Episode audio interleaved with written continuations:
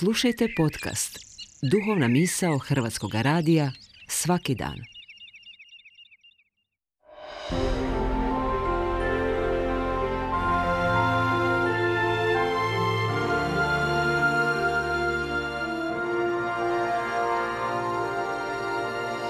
Duhovna misao. Urednica je Blaženka Jančić.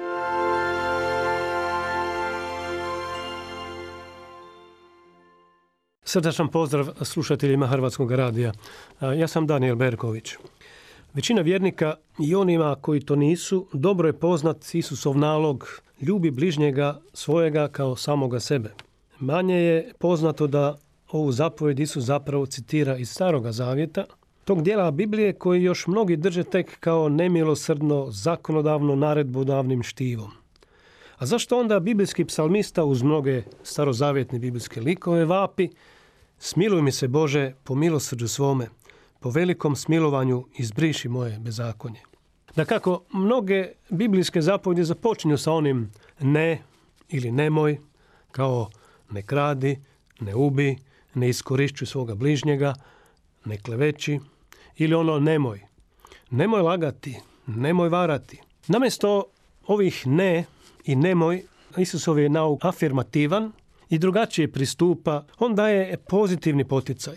Umjesto zapovjedi zabrane, ne mrzi svoga brata u svom srcu, Isus veli, ljubi bližnjega, jer onaj tko te voli, taj te neće mrziti. Umjesto nemoj lagati, Isusov bi nalog bio, govori istinu. Namjesto nemoj varati, bolje ono afirmativno, budi pošten. Jesmo li se ponekad priupitali o ovom Isusovu nalogu ljubi bližnjega kao samoga sebe, što bi to imalo značiti kao samoga sebe? Jer e, ljubiti samoga sebe neodoljivo podsjeća na sebe ljublje, samodopadnost, sebičnost. Farizeji i farizejska sljedba Isusovih vremena potvrdili su koliko su ovi voljeli sami sebe, ali ne i bližnje. Zato nam danas pojam farizej što je bila vjerska sljedba, zapravo znači licemjer. Nažalost, ova vjerska sljedba Isusovih vremena nije izumrla. Farizeja i u nas danas ne nedostaje. Neki od njih kleveću, neki kradu, neki mrze, neki ne podnose bližnjega svoga, ali svoje vjersko-religijsko-crkvene obveze uredno i licemjerno obdržavaju i izvršavaju, ali nauk Isusov ne. Dakle, kako ću voljeti drugoga i drugačijega ako sam sa sobom nisam zadovoljan? Ako sam sebe ne podnosim? Ako sebe ne volim, kako ću onda voljeti bližnjega? Ako nisam u miru sam sa sobom, teško mogu biti u miru s bližnjima ili čak ih voljeti.